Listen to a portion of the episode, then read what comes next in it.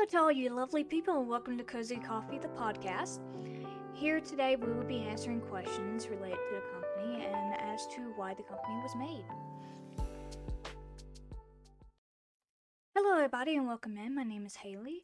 I am the CEO of Cozy Coffee, and here I will be answering some of your questions that you have brought in today.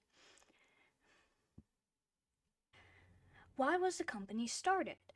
The company was started because I enjoy coffee and I would love to share it with other people, as well as because I'm in my home and it is a comfort drink for me. I figured other people would enjoy the same thing.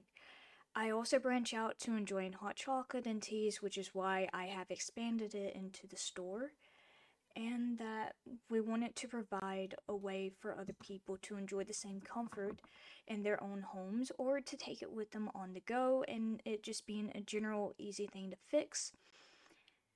And simply it was started by the love of enjoying coffee and any other caffeine beverages just because it was a comfort drink for me and I figured it'd be a nice thing to share with other people.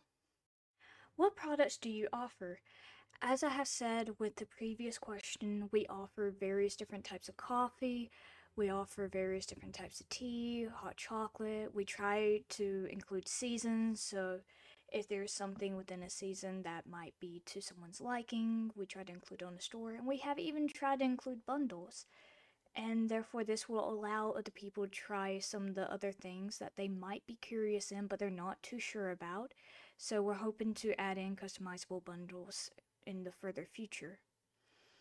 We have other ideas about products to include, but we don't have too much information just yet because we're still learning about what what brews and all we want to include on the store and what works best for everyone to their liking and that provides them comfort in their own homes. Why is the company named Cozy Coffee?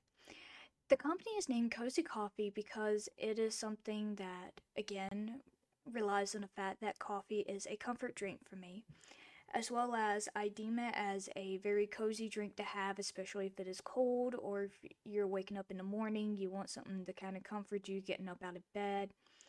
And especially if you're leaving a warm bed to a colder environment, you want to be up and have a warm drink into your system.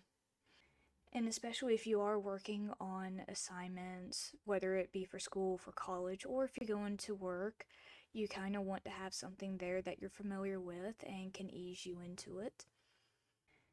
And so, therefore, that is why we call it Cozy Coffee. Because even though we do center around coffee, we want it to be a cozy little area, comfort drink, and to remind you that it is something that you can drink at any time of any day. And it doesn't matter about what time that you do drink it when you choose to. As a CEO, how much coffee do you drink? Now, this is a really fun question for me.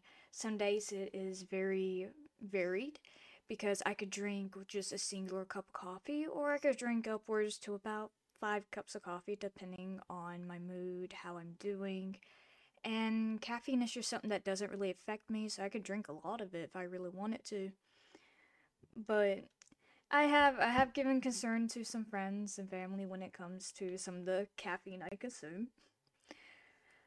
But I figure that some of these questions would be something that is more informative to people listening if they are curious, and hopefully, with Cozy Coffee as the podcast, we will be able to answer more of these questions and provide you more information about what we do.